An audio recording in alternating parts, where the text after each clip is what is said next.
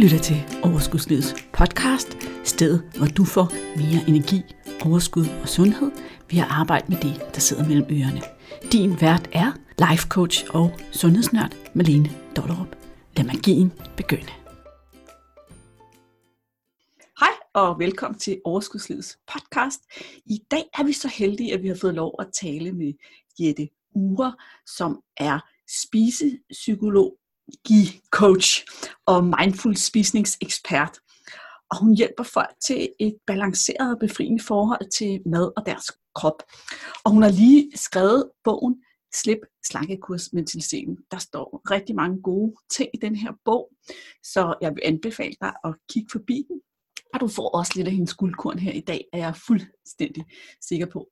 Men Jette, jeg har også en regel her i den her podcast, og det er, at når man er med, så skal man lige starte med at prale lidt af sig selv. Så nu er jeg bolden over til dig.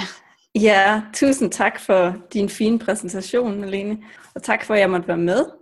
Øhm, jamen, som sagt, så hedder jeg Jette Ure, og øh, jeg er uddannet øh, spisepsykologi-coach fra USA, og så har jeg også en bachelor i ernæring og sundhed, faktisk. Og jeg har øh, ja, arbejdet med at hjælpe mennesker til at balancere sit forhold til mad og reducere overspisning især. Det har jeg arbejdet med i seks år snart, og øh, har lige udgivet den her bog. Og ja, jeg er bare super, super glad for at komme ud med mit budskab øh, på den her måde, og jeg ja, glæder mig til at, at blive interviewet af dig i dag. og dele min guldkorn, som sagt. Jeg synes, det var meget beskeden praleri. Ja, jeg er ikke sidder så du sidder jo her foran mig, og jeg kan mm. se dig på skærmen. Det kan lytterne jo ikke, hvis de sidder og lytter til podcasten, men du ser jo fin og slank og helt almindelig ud. Eller jeg ved ikke, men ja, helt fin og skøn og almindelig. Har du altid set sådan ud? Hvad er din historie? Altså, min historie er, for min udfordring var med, de startede, da jeg var omkring 16-17 år gammel. Og når, det ved du måske også, når man sådan ligesom, når man er influeret meget af slankekursmentaliteten. Det kan næsten være svært for mig at huske, om jeg egentlig var, altså om jeg egentlig var overvægtig, eller om, altså følge BMI-skalaen, nu sidder jeg her og laver gåsøjne, ja, øhm, eller hvordan det egentlig var, fordi at i mit hoved, så var jeg i hvert fald forkert, og min krop var forkert. Så jeg begyndte i 16-17 års alderen at gå på mange slankekurer. Om det var overspisning, trøstespisning, der startede, det startede med, og jeg så synes, jeg var forkert og gik på slankekur, eller om det var slankekuren, det startede med. Det ved jeg faktisk ikke. Jeg kan ikke huske. Men i hvert fald, så kan jeg bare huske, at jeg begyndte at have sådan en hverdag, der var præget af, at jeg øh, tænkte på mad nærmest 90% af mine vågne timer, og jeg begyndte at gå på mange slankekur med min storesøster og min mor, og det var sådan noget, hvor vi ligesom havde lidt sådan en, en uskreven konkurrence om, hvem kunne holde de her slankekurer længst tid. Øh, og der gik måske et par dage øh, med de her slankekurer, og så blev mine tanker simpelthen så fokuseret på alle de her ting, jeg ikke måtte spise, at det endte med, at jeg gik og overspiste i smug. Eller når jeg kom hjem fra skole, og der ikke var andre, der var kommet hjem endnu, så tømte jeg simpelthen alle de ting i køkkenskabene, jeg kunne finde. Eller i hvert fald øh, spiste alt det, som slankekuren netop dikterede, jeg ikke måtte. Og jeg gik og skammede mig over det, og fortalte det sjældent til min mor og min søster, fordi der var den her, hvem har bedst viljestyrke til at holde den her slankekur? Øhm, så det startede lidt der. Det er i hvert fald de første minder, jeg kan huske. Og derfra gik jeg jo på rigtig mange forskellige slankekurer også selv. Øh, og det var sådan mange af de der mærkelige øh, ja, tredagskuren, hospitalskuren, kålkuren, frugtkuren og ja, hvad de ikke hedder. Og det var som om, at selvom jeg måske tabte mig et kilo her og der indimellem, så blev mit forhold til mad bare så meget værre. Det fyldte så meget i min hverdag, og jeg fik det værre og værre med min krop. Og, øhm, og så tænkte jeg, men øh, når jeg nu har det sådan her, så skal jeg jo starte på sundheds- og ernæringsuddannelsen, fordi så vil jeg sikkert kunne få al den viden om kost, som jeg tror, jeg mangler, for at kunne balancere mit forhold til mad og balancere min spisning. Så jeg startede på ernærings- sundhedsuddannelsen, og det gjorde egentlig bare, at jeg, jeg fik rigtig, rigtig meget viden om sund kost, men jeg fik ikke et bedre forhold til mad. Øh, tværtimod, det blev faktisk endnu værre. Nu var det bare sådan, at jeg begyndte, i stedet for at overspise i hvid toastbrød, når jeg kom hjem fra skole, eller øh, chips, eller chokolade, så blev det mere, at jeg overspiste helt vildt meget i gulerødder og havregryn, øh, og mandler og alle de ting, som jeg havde lært, at der var sundt at spise. Og jeg havde... Det synes jeg faktisk er rigtig interessant, hvis jeg må stoppe dig to sekunder. Ja. Det oplever jeg nemlig også hos mine klienter nogle gange, at det er ligesom om, at jamen, så spiser vi bare noget sundt i stedet for, og så er det okay. Men, mm. men, og du siger gulerødder og havregryn, ikke? Altså det kan jo næsten ikke være mere og mandler sundt. Nej. Men, men det er jo mønstret, det handler om, ikke? Ja, og det var, altså jeg kan jo huske, at jeg faktisk stod op om natten nogle gange, og øh, spiste en kæmpe skål havregryn på sådan meget, det, det, det tilgang, det, det følelsen af at gøre det, det er sådan meget på impuls, meget, nu skal jeg bare have noget ned i mavesækken, så jeg kan få den der tunge følelse. Det, det er jo stadig overspisning, og det er stadig smertefuldt. Selvom det er sundt, selvom jeg ikke tog på af det, selvom jeg ikke havde nogen vægt-issues, når jeg ser det den dag i dag ikke, og tænker tilbage. Og jeg var meget, meget slank på det tidspunkt, men det var alligevel smertefuldt, at jeg hver dag røg ud i de her overspisninger, hvor jeg fik den der åh, smerte i maven, og blev så tung, at jeg bare måtte smide mig på sofaen. Og alle de tanker, den skyld og skam, som fulgte med, hvor det bare hang øh, som en sort sky over mig i mange timer efter, eller en hel dag efter, og så startede morgenen jo ud med, at nu skal jeg så styre mig. Nu må jeg øh, slet ikke spise noget, nu dropper jeg morgenmaden, for nu overspiste jeg i går aftes, eller jeg vågnede i nat og spiste. Øhm, og så blev det lidt sådan en straf øh, for, at jeg havde, havde synes, jeg havde spist for meget.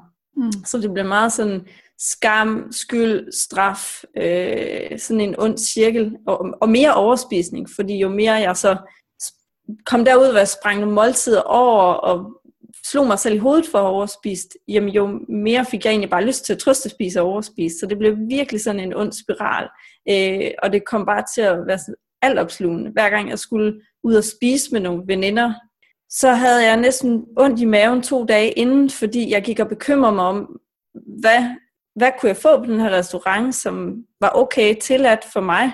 Øh, skulle jeg tage min egen dressing med, eller helt andet? Øh, hvordan, skulle, hvordan kan jeg styre mig til det her? Hvordan kan jeg undgå, at de ser, at jeg overspiser, eller at jeg har problemer? Så det blev virkelig, virkelig sådan, øh, ja, alt omsluttende i, min, i mit liv, og jeg havde så ikke overskud til at fokusere på noget som helst andet. Og det resulterede... Jeg vidste egentlig godt, at det var overspisning, altså i sådan en grad, så det var svært at styre selv, når du var ude at spise. Jeg tror, at det der var...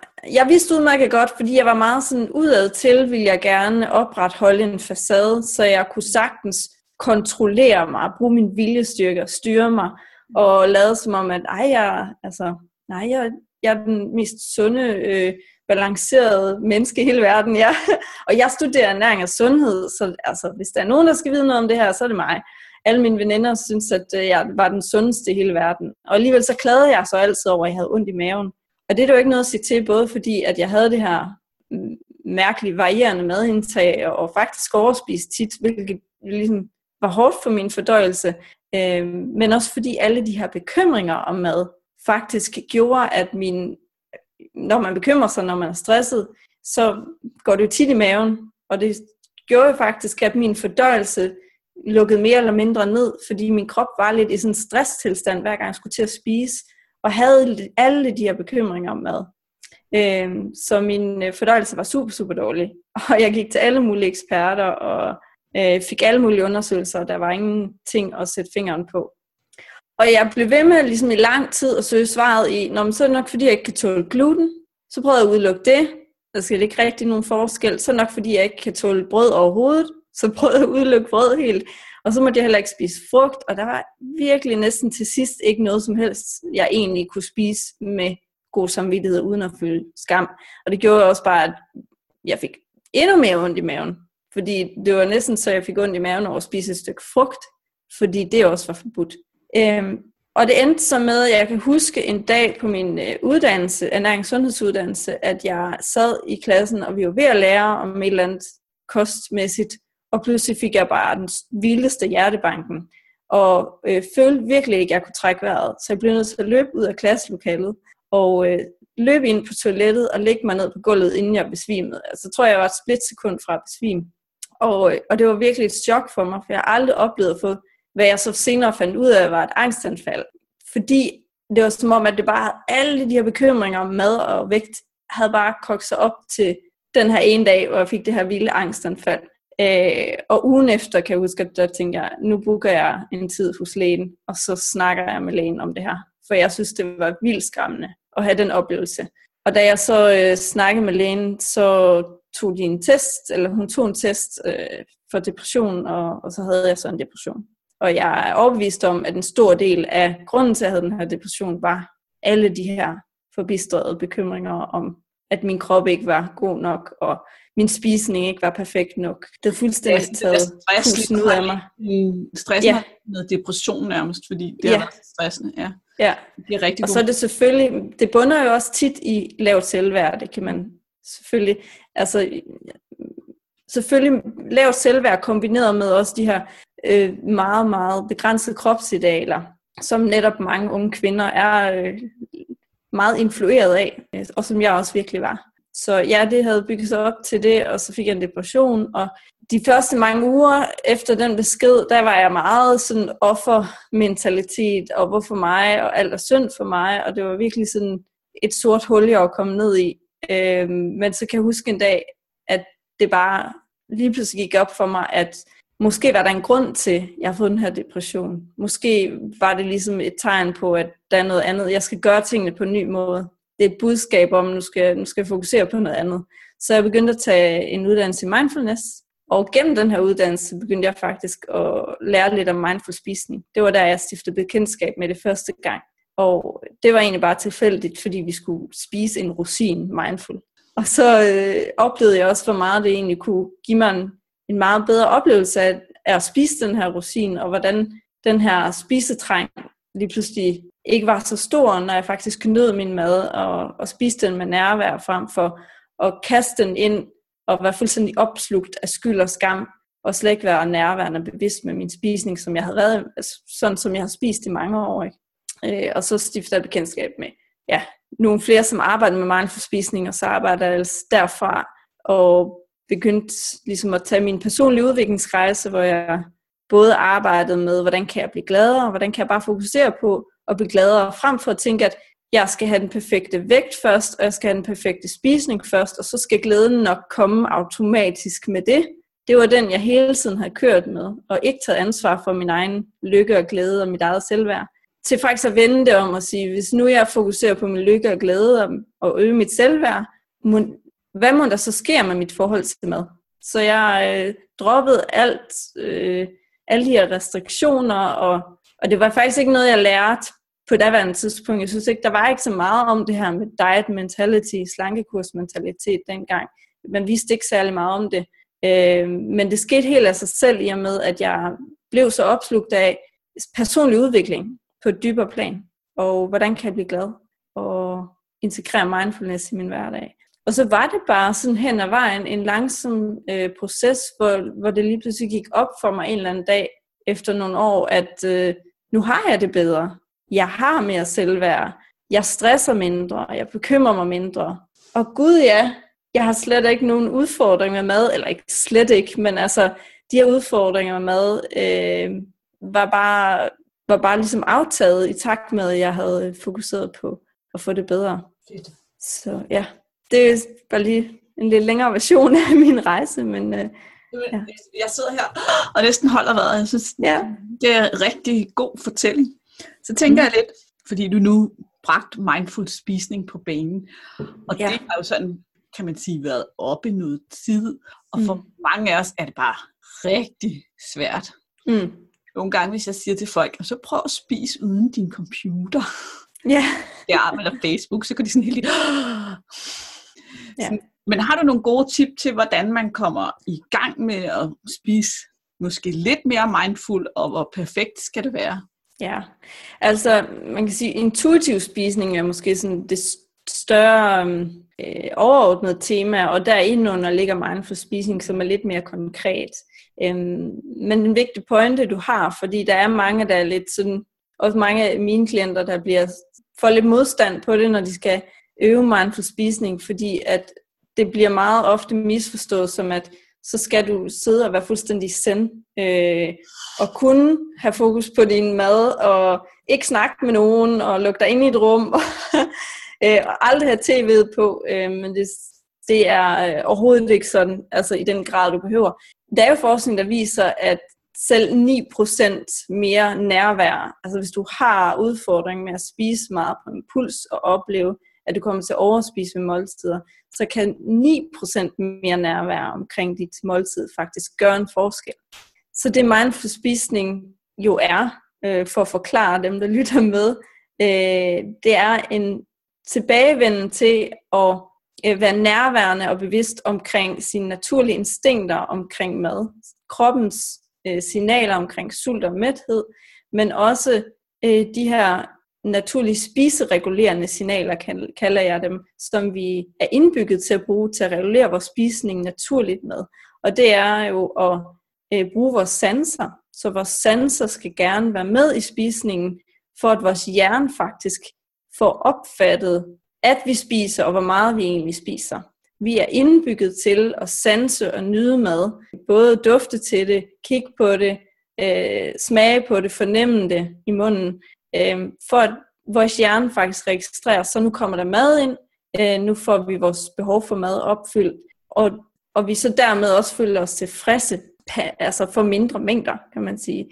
Så det, det mange oplever, når de spiser mindless, det er, at de, så det modsatte af mindful, det er, at de måske sætter sig, som du siger, foran tv'et, øh, åbner en pose slik, og spiser den her pose slik, mens de ser tv, og måske også tænker på alle mulige andre ting omkring arbejde eller et eller andet. Så både deres syn, deres tanker er et helt andet sted, og måske også, måske får de ikke smagt og duftet så meget til det, eller nyt, nyt den her pose slik så meget. Og så vågner de op til, Gud, hele posen er lige pludselig væk.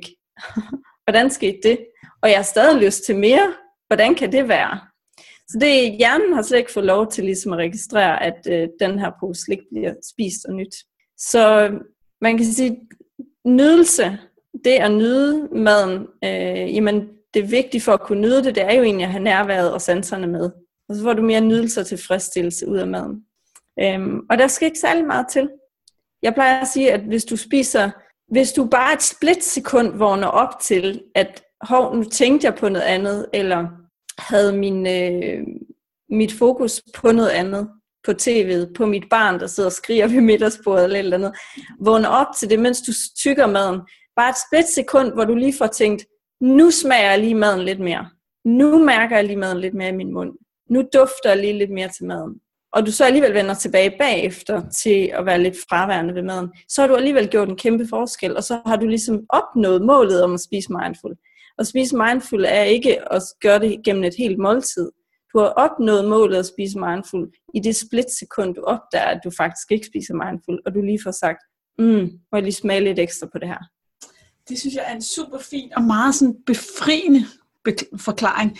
Det ja. her med, at det ikke behøves at være perfekt, og vi ikke behøves at sidde og ligesom øh, værdsætte hver eneste bid, fordi jeg kan også nogle gange mærke inde i min hjerne, at så, altså, så går det sådan helt i protest, ikke? og det bliver også kedeligt. Ja. men, men, men alligevel så elsker jeg jo også at sætte mig ned ved min mad og lige kigge på min tallerken og få det til at se lidt lækkert ud og lige dufte til det og lige smage på det. Og de, mm. de smager jo bare bedst, især hvis man er sulten. Ikke? Ja. Men omvendt, altså, kan jeg jo også godt mærke, at hvis jeg sætter mig ned med min frokost, og jeg skal tjekke Facebook samtidig, så er tallerkenen jo tom, og så kan jeg nærmest ikke huske, hvad der var på den. Ja, præcis. Det er den oplevelse. Og man kan sige, som jeg siger nu, at det er fuldstændig muligt at sidde og spise sammen med dine børn, og, øh, og, og, og, og ændre, altså, og gøre sådan, så at når du så ikke lige har en bid i munden, så har du fokus på dit barn, eller mm, tv'et, eller hvad det er. Øh, og når du så tager en bid mad ind, så sørg lige for at have fokus på det i nogle sekunder. Det er fuldstændig fint at gøre det på den måde. Men når man starter ud med at øve sig i det, så kan det være en god idé at virkelig, virkelig prøve at gøre det på en, på en meget grundig måde, hvor man virkelig sådan siger, okay, et måltid om dagen, hvis det er muligt, så kan jeg prøve at sætte mig ned og slet ikke have noget forstyrrelse omkring mig. Ingen telefon, ingen computer, ingen tv, ingen børn, eller ting, der kan forstyrre. Og så virkelig prøve at få den her oplevelse af, hvad sker der, hvis jeg gør det her, på, altså hvis jeg går all in på det her? Hvor meget ændrer det egentlig min, min opnåelse af nydelse og tilfredsstillelse med måltidet? Og så, øh, ja, så kan man sige, det som er øh, det allervigtigste, det er ikke nødvendigvis, der er mange, der misforstår, at målet med øh, mindful spisning skal være, at du så skal gå fra måltidet og have spist mindre med det måltid.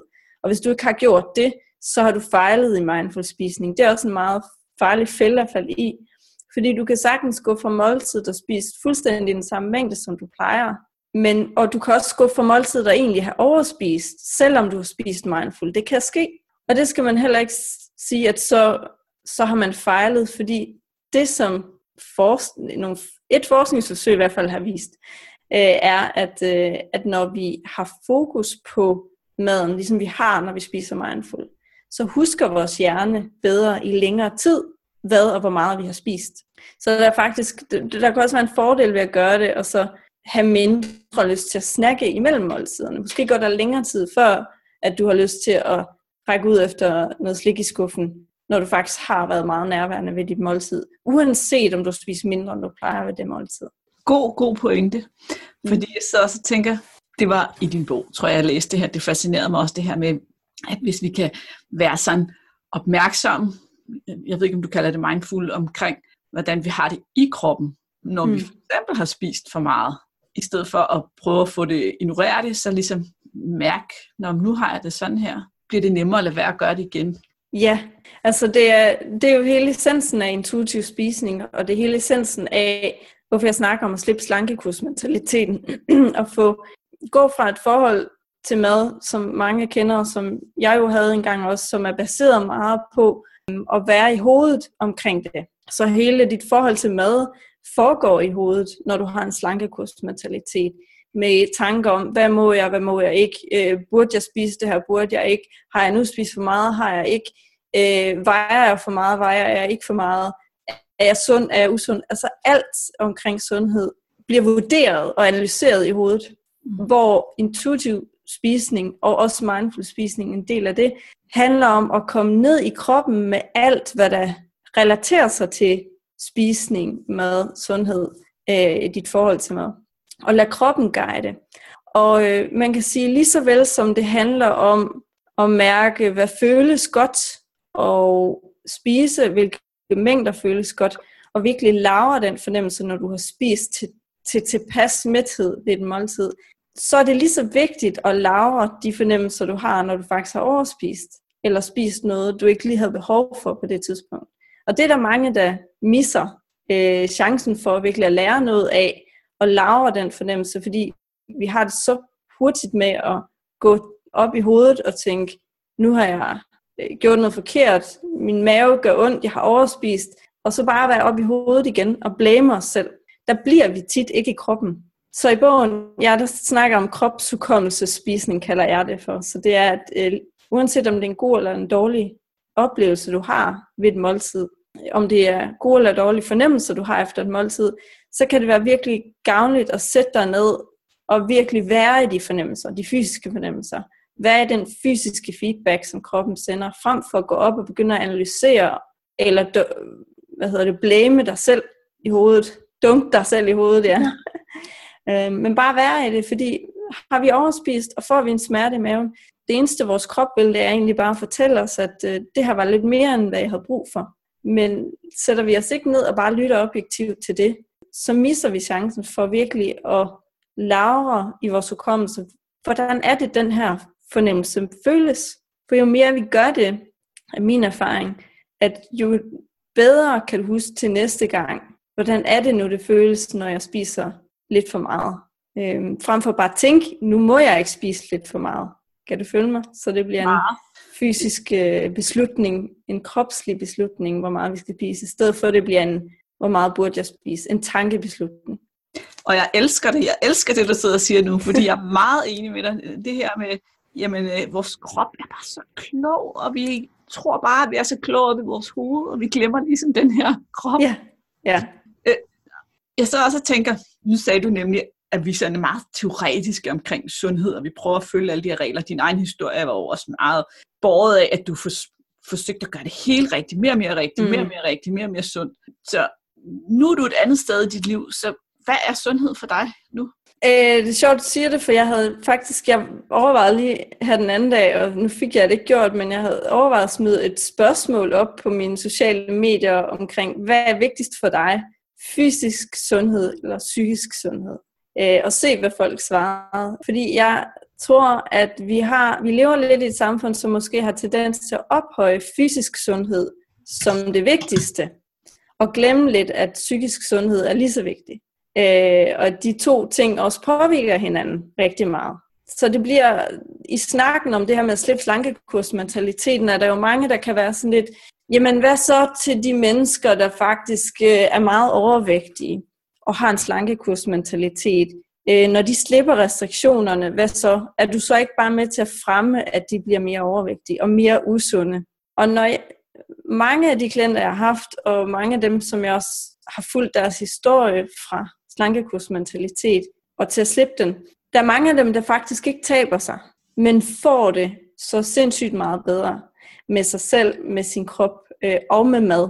Altså man kan faktisk godt, mange kan balancere sit forhold til mad, men hvor, hvor kroppen stadig ikke er et sted, hvor øh, den har behov for at tabe sig eller slippe nogle kilo, men hvor vi måske bare har det godt. Vi har opnået velvære, og det er egentlig det, som måske hele tiden var ideen med at vi ville tabe os. Så for mig er sundhed, er sundhed at gå ind og mærke efter i sig selv, har jeg det godt eller ej, frem for at vurdere det ud fra, hvad er det medierne siger, deres sundhed, hvad er det eksperter siger, deres sundhed, hvad er det de her kostplaner siger, deres sundhed. Jeg spiser langt mere chips og slik og øh, søde ting øh, i dag, end jeg gjorde dengang, da jeg havde det virkelig, virkelig øh, svært med mad, og var meget restriktiv, og var meget fanatisk, og som jeg fortalte om med havregrynen og guldrødderne, og jeg måtte ikke spise frugt.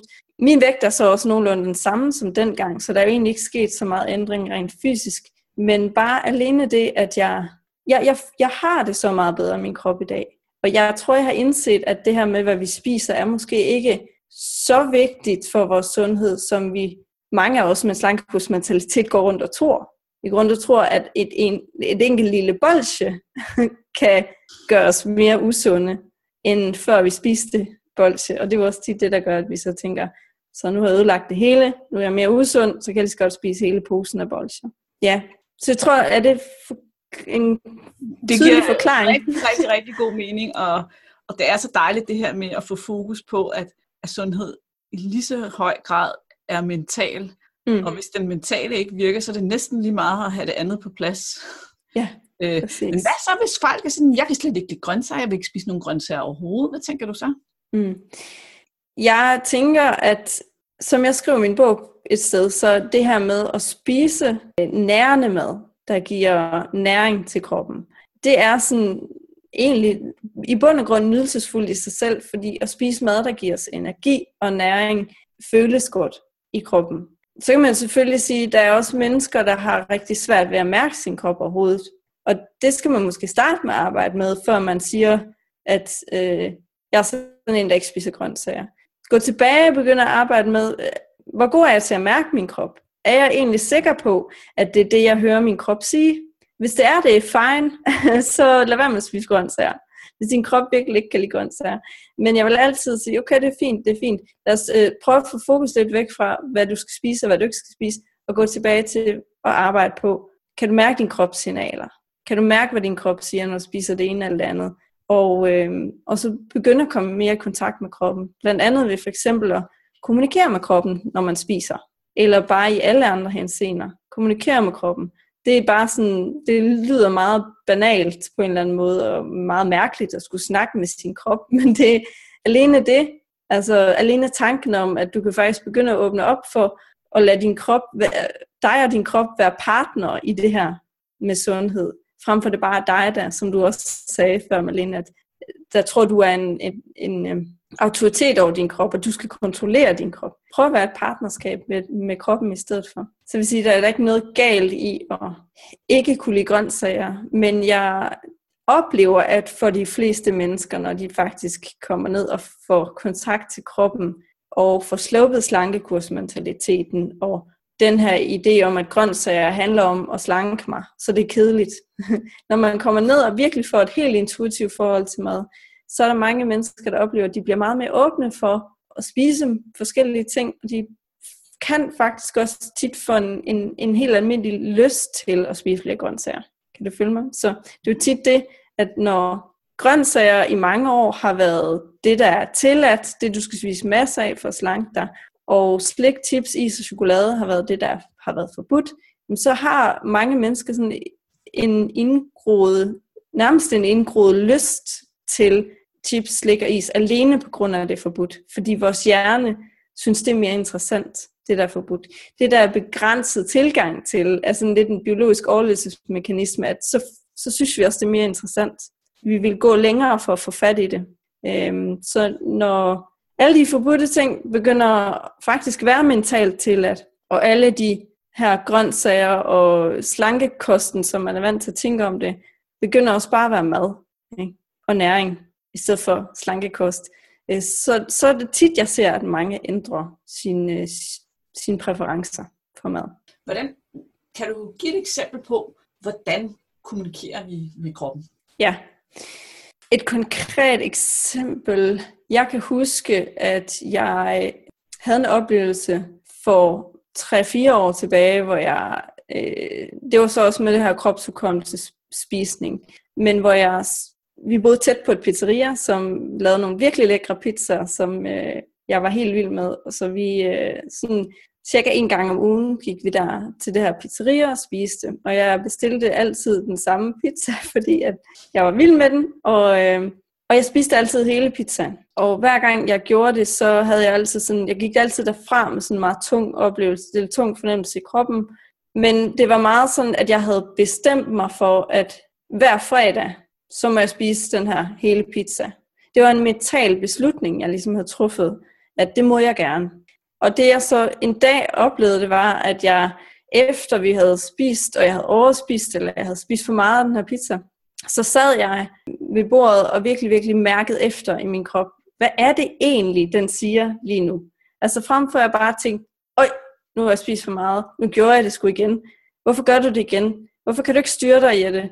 Øh, hvorfor kan du ikke bare lade det sidste kvarte stykke ligge?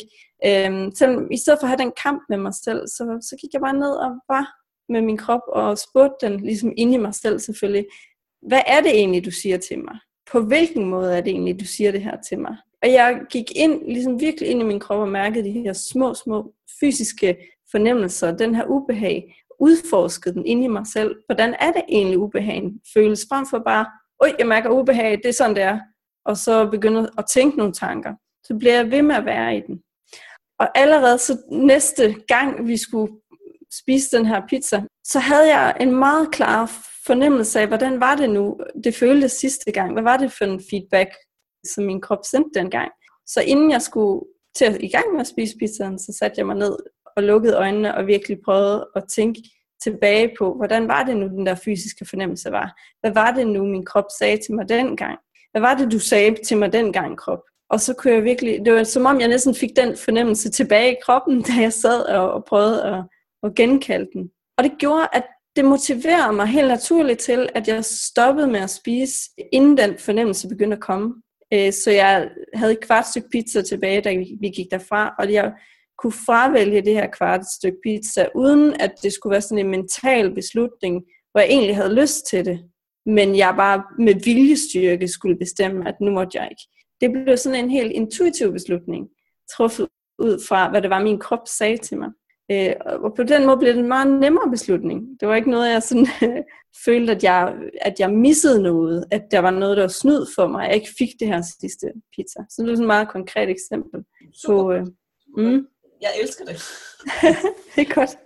Hvad, hvad er det, der så gør, at vi har så svært ved at kommunikere med vores krop, tror du? Mm. Det, er selvfølgelig, det kan selvfølgelig være en, en længere rejse, det her med at kommunikere med kroppen, fordi der er mange elementer i det jeg oplever med klienter, at nogle gange så er en, en af de store årsager er jo selvfølgelig, hvis vi hader vores krop. Øh, og hele tiden drømmer os til, at vores krop burde se ud på en anden måde. det gør meget, at vi faktisk tager meget afstand fra kroppen. Jeg vil slet ikke kigge på den. Mange, jeg snakker med, har ikke set sig i et spejl i mange år. De vil slet ikke kendes ved sin krop. De vil slet ikke røre ved den. De har ikke lyst til at have sex øh, med sin partner, fordi partneren må heller ikke røre ved den. Og det bliver meget sådan en, en total afskårenhed for kroppen og ignorering af kroppen. Og en, en modvillighed mod faktisk at være i den og, og elske den, eller i hvert fald i det mindste acceptere den, før at før jeg har opnået den her ideelle krop, som jeg hellere vil have.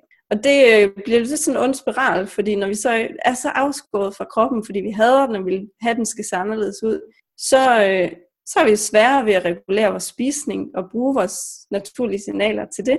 Og så er det sværere at stoppe øh, med at spise, når vi føler os mætte, så det er nemmere at komme til at overspise. Og så kan vi gå rundt og blive ved med at drømme om den der krop ude i fremtiden, og sidde fast i at slet ikke mærke kroppen nu og her, og slet ikke kunne få et balanceret forhold til mad.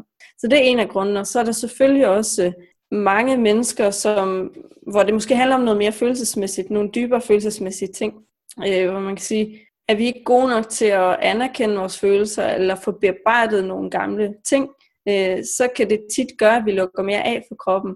Så gemmer vi de her gamle følelser i kroppen på en måde. Mennesker, der måske har nogle ting begravet, som de ikke har fået bearbejdet, har tit endnu mere modstand på at mærke kroppen, fordi følelserne kun risikerer at komme frem. Jeg anbefaler tit body STS.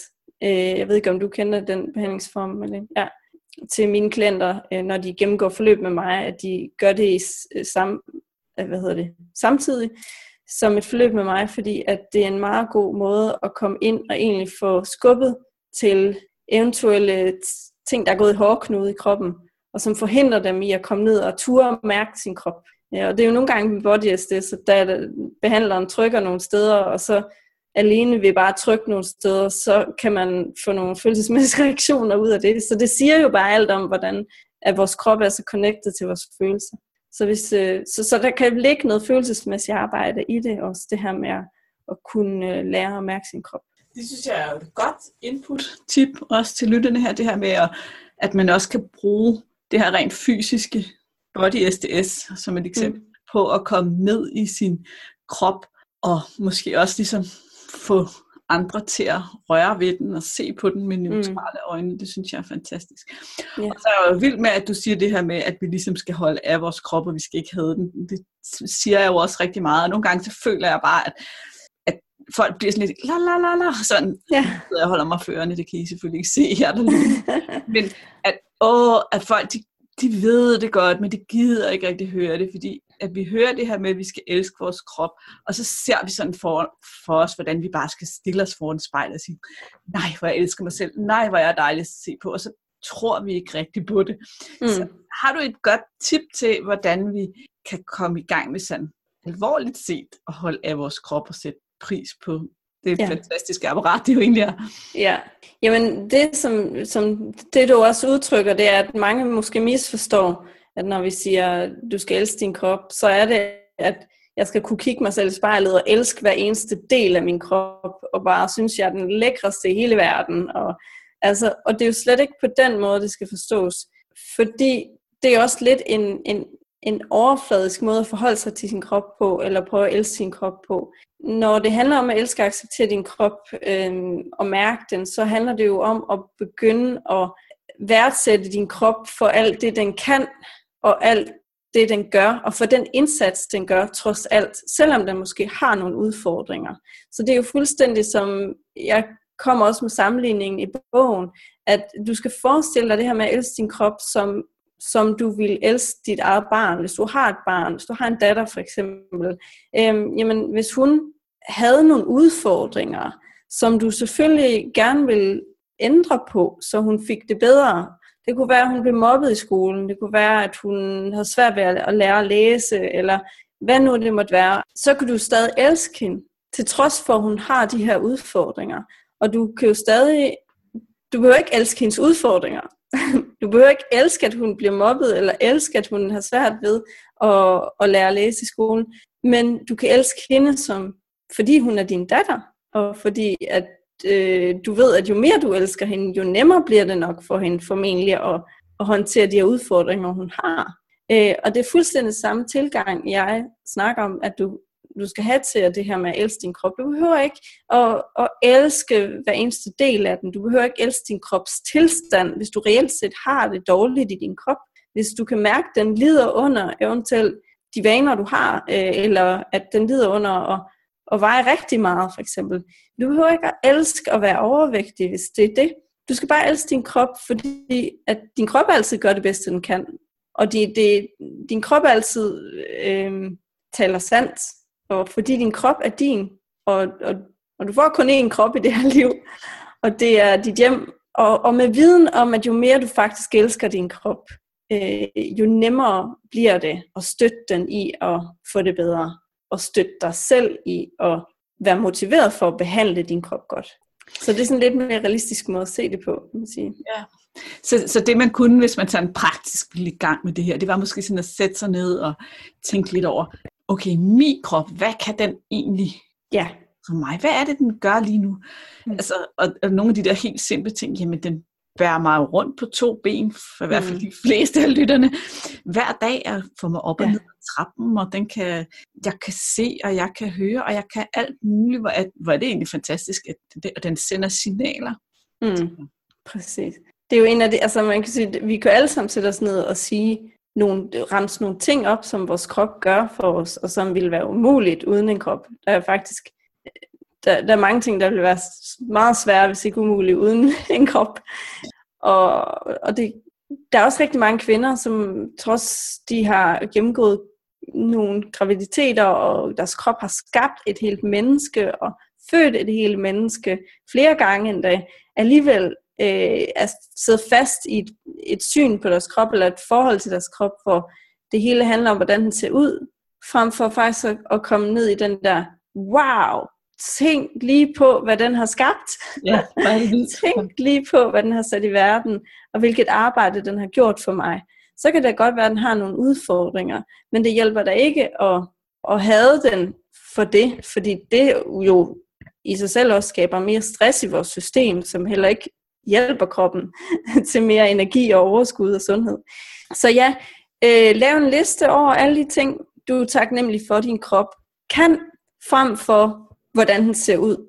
Det synes jeg måske meget gammeldags råd, eller det gjorde man måske meget i starten, når vi snakker om at elske din krop, det var, når man øh, skriv ned alle de dele af din krop, du godt kan lide, øh, som du synes er pæne. Og det er, ja, det er et godt skridt på vejen, men det er stadig ikke, vi skal længere ind, skulle jeg til at sige. Ikke? Vi skal derind, hvor, hvor det handler om, at min krop elsker jeg, fordi den er mit transportmiddel, og fordi den er en, en maskine, øh, som jeg bruger til at udleve min drømme i livet, men ikke fordi den skal, dens formål er at se ud på en bestemt måde, kan man sige. Ja, og hvis vi har fået børn, så kan man jo lige tage med, fløjte lige ind i mit hoved, at jeg kan bruge min krop til at røre ved mit barn, og ja. mit barn, og hjælpe mit barn. Og Præcis. Det er det så meget nemmere for os at fokusere, når vi først har fået børn, på vores børn. Ikke? Ja. Start der, hvis det endelig skal være. Det er en god, det er jo Ja, vores krop er vores direkte adgang til sådan at føle nydelsen ved at kramme vores børn. Føle nydelsen ved at æde dem på kinderne, eller hvad det nu måtte være, ikke? Så, og kysse dem. Så det kan man jo også, der, der er så mange ting, der kan skrives på listen, hvis man virkelig, virkelig sætter sig ned og er kreativ. Det er en god liste. Ja. jeg kan godt lide, øh, når vi også her i podcasten ligesom får nogle lidt konkrete tip, hvor lytterne ja. ligesom kan sige, ved du hvad, jeg går, den liste kan jeg gå i gang med nu. Og det kan ja når vi har Præcis. det her, så kan det... vi starte på den liste, så kan vi lave den længere og længere. Det kan jeg da også godt lide. Tiden den løber bare stadig, det har været mega spændende alt sammen indtil nu. Ja. Så jeg, sådan, jeg sidder lige og tænker nogle ting. Ja. Det, her med, det giver jo super god mening, at vi skal slippe den her stressende slankekursmentalitet. Og vi skal begynde at lytte til vores mega kloge krop, som egentlig fortæller os, meget præcist, hvad vi har brug for, og hvornår mm. vi skal op og sådan noget. Det giver alt sammen mening. Så er der ligesom det her issue med, at, at vi også lever i et samfund, hvor, hvor alle de her sådan, følelser ikke rigtig er så velset. Vi må ikke være kede af det. Vi må ikke være, vi må ikke være trætte, faktisk. Ikke? Det er fuldstændig mm. svagt. yeah. Vi må ikke være alt muligt, og så spiser vi på dem. Hvad, har du et godt tip til det her med at stoppe med at, eller hvad, hvad vi så skal gøre med vores følelser? Ja, altså med, med alt sådan, eller med, med de fleste ting, så, så har jeg altså sådan, du kan arbejde fra, fra to vinkler. Så du kan arbejde med det forebyggende, og så kan du arbejde med damage control, når det handler, handler om overspisning, spisning på, på følelser for eksempel. Så øh, noget meget grundlæggende, så måske er det lidt længere sigtet øh, forebyggende arbejde, er jo, at, at, som du også siger, at lære at anerkende alle følelser. Og det er, ikke noget, det er ikke noget givet, det er ikke noget, alle har vokset op med. Det er faktisk noget, som vi først har fået meget mere fokus på her de seneste 10 år, øh, også inden for pædagogik, det her med at anerkende børns følelser og lære dem at anerkende sine egne følelser. Og det er bare så enormt vigtigt, fordi hver gang jeg oplever, at når vi snakker om følelsesmæssig spisning, så mange, mange tror, at øh, hvis de spiser meget på sine følelser, så tror de, det er meget forkert for det første, at følelser koblet til mad overhovedet, hvilket det ikke er, det er meget naturligt. Vi skal gerne have følelser koblet til mad, ellers ville vi faktisk ikke, hvis vi ikke havde kunne få nydelse og gode, positive følelser af at spise mad, så ville vi biologisk set måske ikke være så drevet til at spise mad, så tror jeg, det være meget svært at overleve. Det være svært at få dit spædbarn til at overleve, hvis det ikke fik nogle gode følelser ud af at, at spise fra dit bryst eller fra sodaflasken. Mm. Øhm, så der er ikke noget forkert i at føle sig koblet til mad. Så er der også mange, der synes, at, øh, eller tror, at løsningen til ikke at spise så meget på følelser, det er, at jeg skal kontrollere mine følelser mere. At jeg skal have mere kontrol over mine følelser. Jeg er sådan en, der slet ikke har styr på mine følelser, og det er derfor, jeg spiser og overspiser på dem. Og omvendt set, så er det faktisk, fordi vi jo tit for, forsøger hedder det, at øh, kontrollere vores følelser for meget.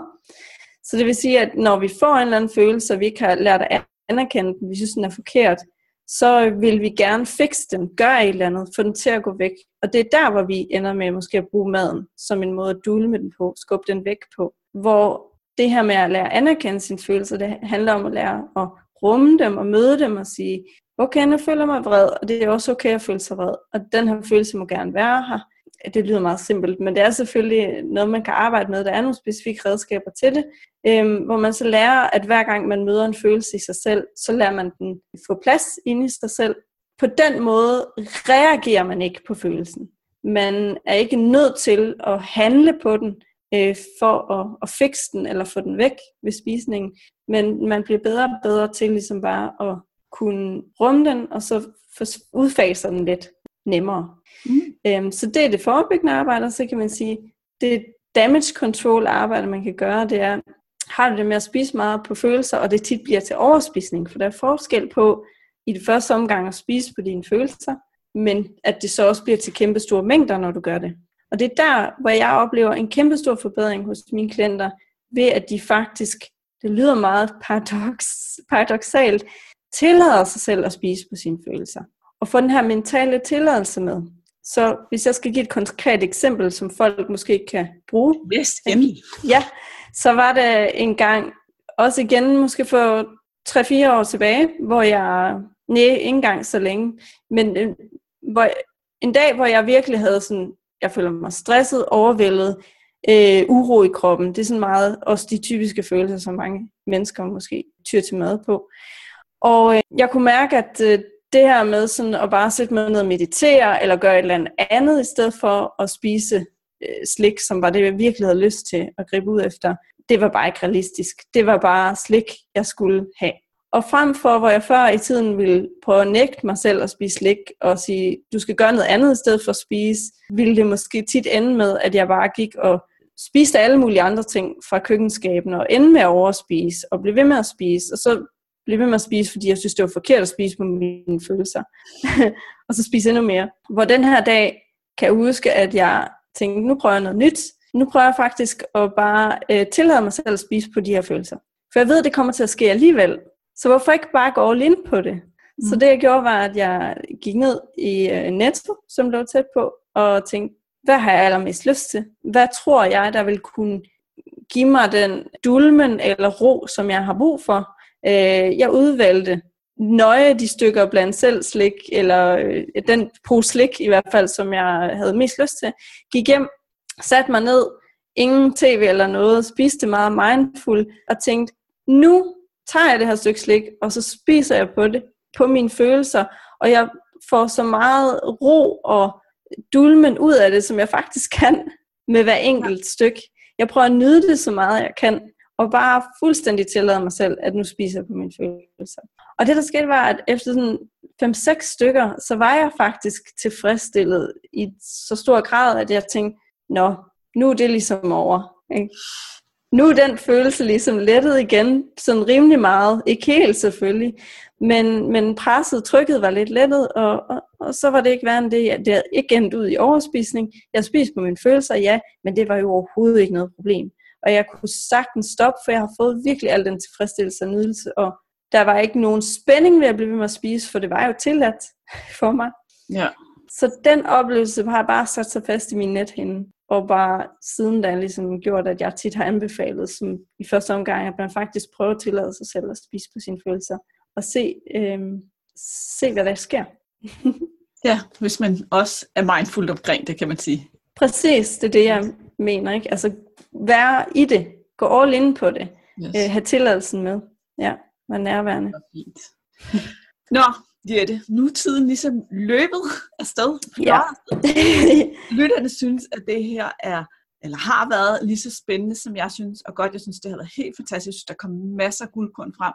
Mm. Så øhm, står der jo meget mere om det i Jettes bog, Slip Snakke Ja, præcis. Hvor de forskellige emner, vi har berørt, og også nogle af dem, vi ikke har berørt, er beskrevet, og mm. øvelser, alt muligt spændende. Men Jette, hvor kan de folk gå hen, hvis de gerne vil følge dig, hvis de gerne vil lære mere om dig, og måske også læse mere om bogen osv.?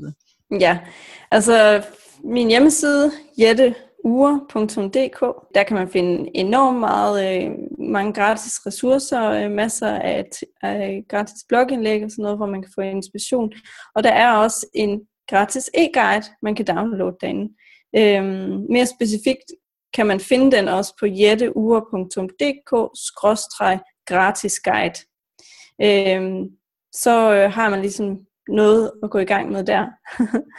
og så er jeg selvfølgelig også på Instagram, øh, jetteure.dk hedder min profil der. Og så kan man også finde min Facebook-side, som hedder Slip Overspisning. Så øh, ja, der er masser af inspiration. Det er så godt. Og jeg sætter alle de links, du har nævnt i episodenoterne, ja. hvis det er. Øh, folk mm. tænker, at jeg tjekker det ud, når jeg kommer hjem, så, så står de også der, så I lige kan klikke. Så vil jeg sige tak, fordi det har været helt fantastisk, du vil stille op og dele alle dine guldkorn og indsigter med os. Selvfølgelig. Tak Selv tak, Malene. hey, pst.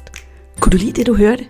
Så glem ikke at gå ind og anmelde podcasten og give den lige så mange stjerner, som du synes, den fortjener. Du skal vide, at din feedback betyder virkelig meget for mig. Tak.